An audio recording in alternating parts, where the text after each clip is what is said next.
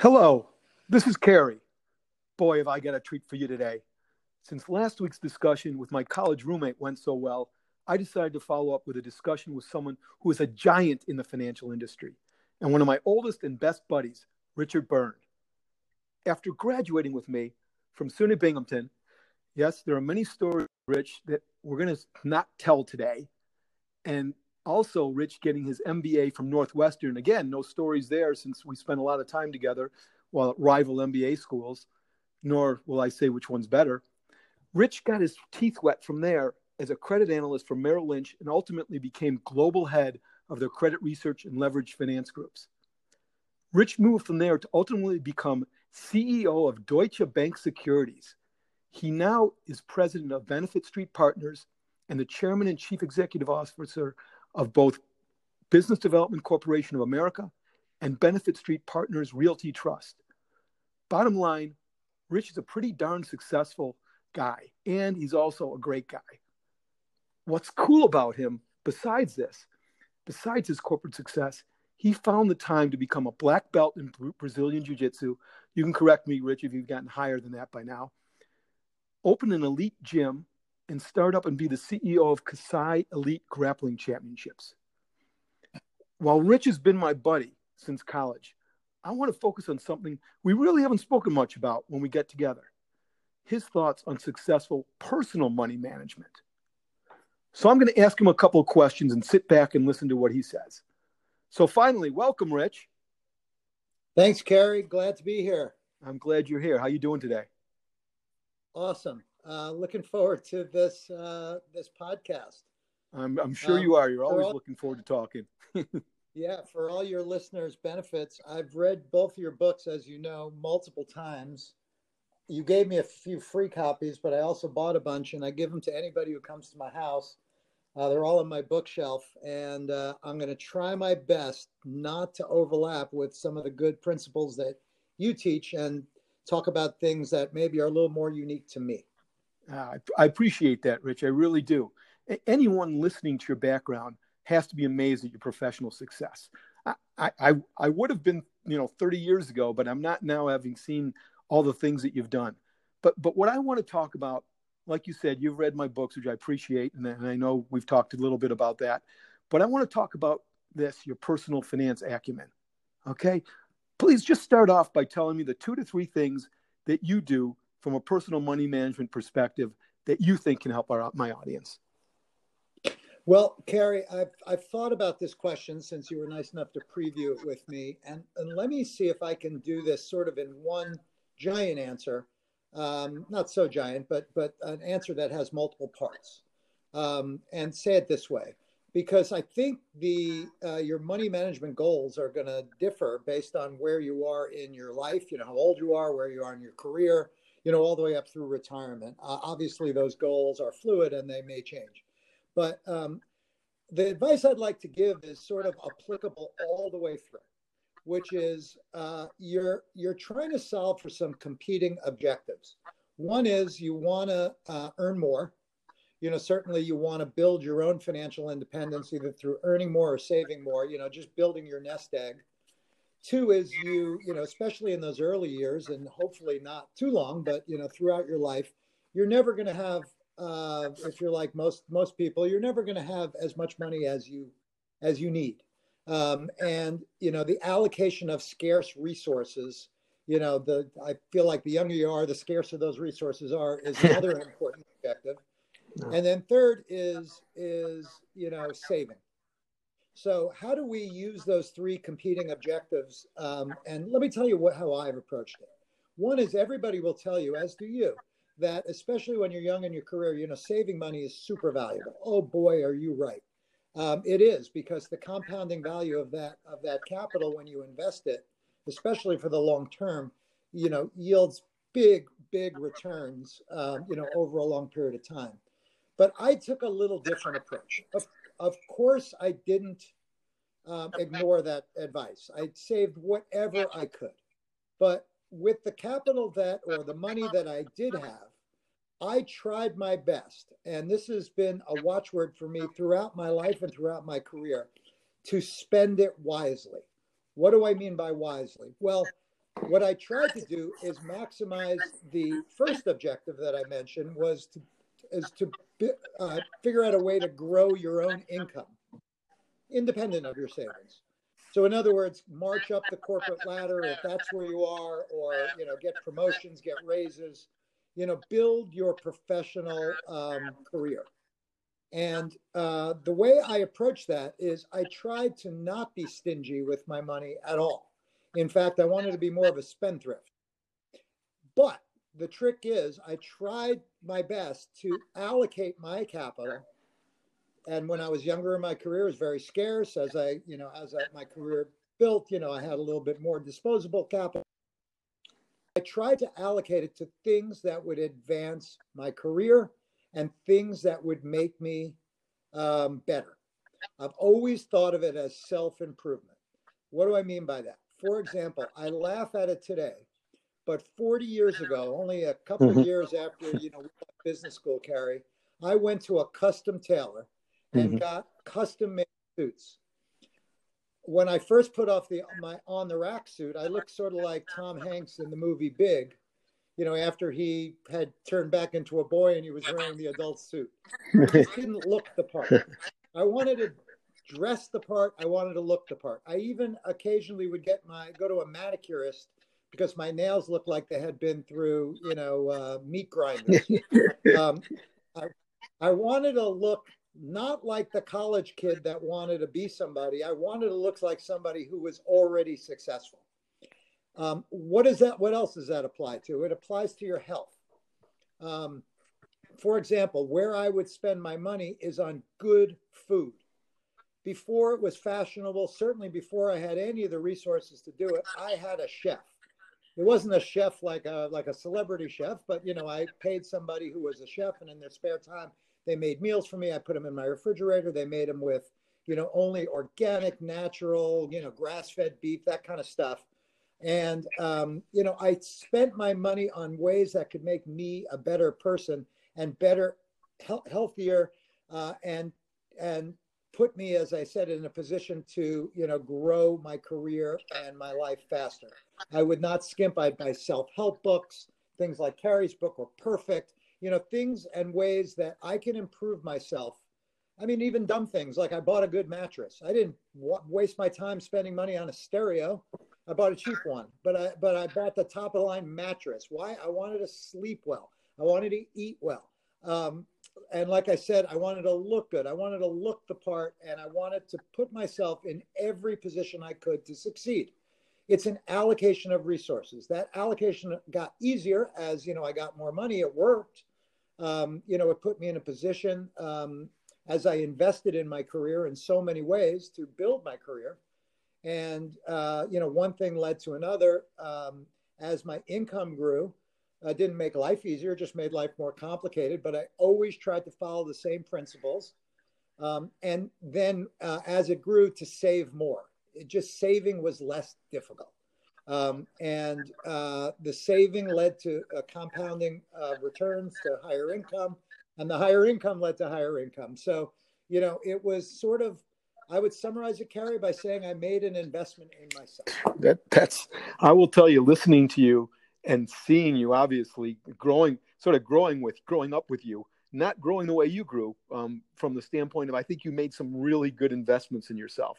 Because I, as you were talking, I'm like, and you know me well, Rich, and we know each other well.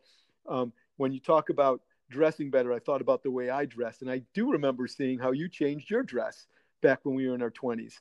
And um, the fact that when we went out, when we go out for dinner and I see what you eat versus what I eat, you grew personally. When you say you invested in yourself, I think it helped you grow personally too, because um, It, I won't go into how we were in college, but I will tell you the scarcity of resources that you brought up. I think of when we went to our favorite bar, our first year, first uh, day of senior year in college. You may or may not remember this, but they had pitchers were two dollars each, but they cut the price to a dollar each. So everybody could walk around with pitchers. And I believe they kept that up at least one or two nights a week.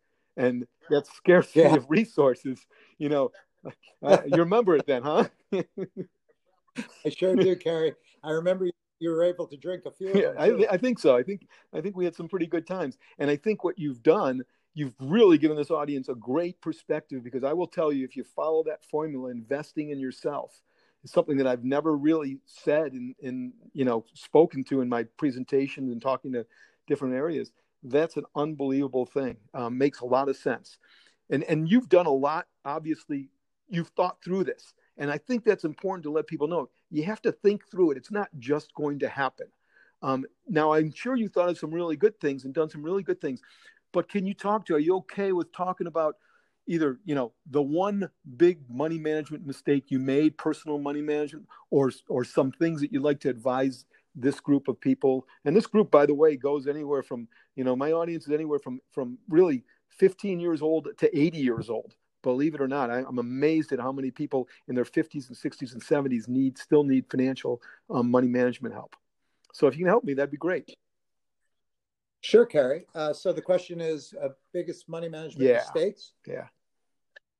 Okay. Well, um, sometimes you make mistakes because you just don't follow your own advice. Um, and uh, I think my biggest mistakes are when I strayed from what, you know, was a tried and true principle that I believed, but uh, circumstances caused me to deviate from that path. For me, I'll give you an example. There's tons of them. I made, I've made tons of mistakes, but one glaring one that I can think of is during the global financial crisis back in two thousand seven, two thousand eight. Um, I uh, was building a house, um, a, a summer house. Um, I had kind of gotten myself a little extended. Um, you know, I had been living off that great, those heady Wall Street years and, you know, a really good economy up until that point. And then the market started, you know, really falling, and the volatility was increasing. And I was looking at my nest eggs and wondering, you know, if all that I had worked so hard for over those previous years was going to come crashing down, and I was, you know, going to, um, you know, end up uh, potentially being unemployed. But but on top of that, you know, really losing a substantial amount of the savings. Um, and what I did was the cardinal mistake, the exact opposite of what you preach, Carrie, which is I dipped into my retirement money, which I had had smartly in stocks um, because of the long-term horizon of how I thought about, you know, that and that part of my investing. Again, I uh, just just to take a step back, the way I view uh, my investment portfolio is there's uh, capital that I may need to get my hands on, uh, and you know th- that's short-term in nature in the way I invest, and there's the long-term savings, and the long-term savings. You know, as they taught us in business school, you know, you want to you want to put a higher beta on that stuff. Uh, in other words, you want things that are a little riskier because over like stocks, like real estate, because over time, you know, you're going to if if you're investing for ten, twenty, thirty, forty, fifty, hopefully longer years, you're going to get a better return. And I knew that. But, you know, as the market started going down, I panicked, Carrie. And uh, I pulled money out of my four oh one k, my, my wow, I R A, yeah. I R A. Um, that was in stocks, and I moved it to treasuries. And in retrospect, guess what? I moved it at uh, just about the low, and uh, never really had an ability to make that money back. Whereas if I had, you know, done, you know, had kept it where it was, it would have been painful, you know. But I probably would have ridden it back and then some. Um, you know, I corrected the mistake eventually, but you know, took a major nick out of my net worth in doing so, um, and you know, ignored a philosophy and a principle that had been, um, you know, uh, successfully guiding people for years, but I panicked. So, you know, it reminds me of um, when I first started gambling, um, uh, gambling in a casino. And I, I don't say that I'm a casino gambler. I'm actually, I've I've I've worked in that industry for many years. I've been an analyst, and I'm on the board of a, of a big public gaming company. So I spend time in, in Las Vegas and New Jersey and places like that. And I'll never forget.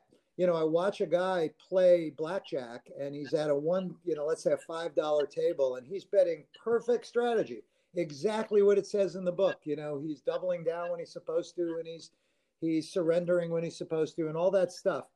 And then all of a sudden, you know, the five dollar chips, uh, you know, he sits at a higher limit table, let's say like a one hundred dollar chip table. And then all of a sudden he gets the opportunity to split. And then that's two hundred dollars. That's not ten dollars now. That's two hundred dollars. He panics, and his strategy yeah. just completely changed because, you know, he panicked, and he or she.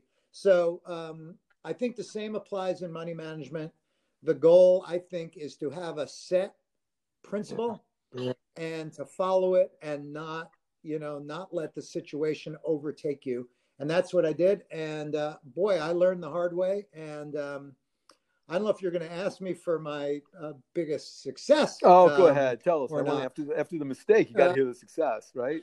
Yeah. Yeah. Well, well, the, the success is exactly the reverse. So um, the pandemic that we're in right now with the coronavirus, COVID nineteen, um, as you know, the markets have been crashing.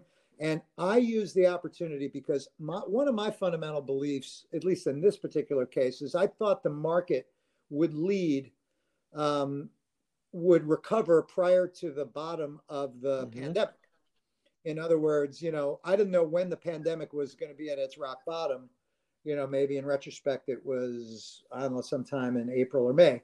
But um, I assumed the market would rally before that. And I also assumed that the time that it's the hardest to buy is usually the best time to buy, you know, when it's most mm-hmm. painful, just that exact time that you start thinking you're going to lose all your money. The last thing in the world you want to think about is buying. But if you're doing that in a long-term investment account, in my case, in my savings, my, my, my retirement savings, I just viewed it as a chance to lower my basis. And I bought, you know, S and P uh, five hundred mm-hmm. E T F, and um, I ended up buying it in a rare moment. I never, you know, I know people that tell you they did this, but, you know, usually they're lying. Um, in this case, I actually wow. bought it within like three, four percent of wow. the low on the S and P. And everybody, you know, a couple of people that knew I did the trade said, "You're crazy. Go sell it. You'll make a big profit." And I said, "No, that's mm-hmm. the exact opposite of why I did that's the trade." It. So um, two crises, you know, um, ten, twelve years apart, and two completely different approaches. And uh, one turned out to be right. That's that's awesome. It's amazing how you can become a genius or an idiot based upon, uh, you know, the same same situation twice. And uh, that's learning over time. And I think Rich has actually, uh, you've helped helped me understand some things. You know, as I've gone through life, I've pretty much been, you know, me, I'm more slow and steady, and I've stayed in the market, you know, both times, but, but, uh, and it's, it's done okay, but that's my, my, my thought process of what I like to do. And your process worked on one, one time, didn't work the other time. You've ended up okay. I, I think, like you said, maintain that same, I'll, I'll call it, maintain what you think is right and go for whatever you think is right. And sometimes you're going to be wrong. That's life, you know? Yeah, I'm not. I'm not saying that that's infallible, but I think having better rules and yep. following them, and Terry, like you said, learning Whew, from yeah. your mistakes. I learn way more when I get things wrong. Yeah, now, I, I can't stand. I've, I'm sure you have people who've told you, "I've, you know, I've never made a mistake. You know, I've, I don't make mistakes." Like, yeah, I probably made more mistakes than I've made uh, good decisions. But uh, actually, they say if you can make half and half, you're pretty good. But um, it's it's important to understand where you're fallible and where you can do things differently over time. And you you obviously learn from that, which is pretty cool.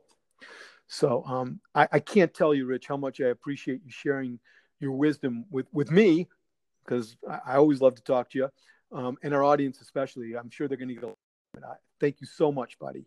Um, My pleasure, Carrie. Um, anytime you want to have me back, uh, I'd love to. And uh, let's catch awesome. up soon. This is Carrie Siegel, reminding you to take control of your money before it takes control of you.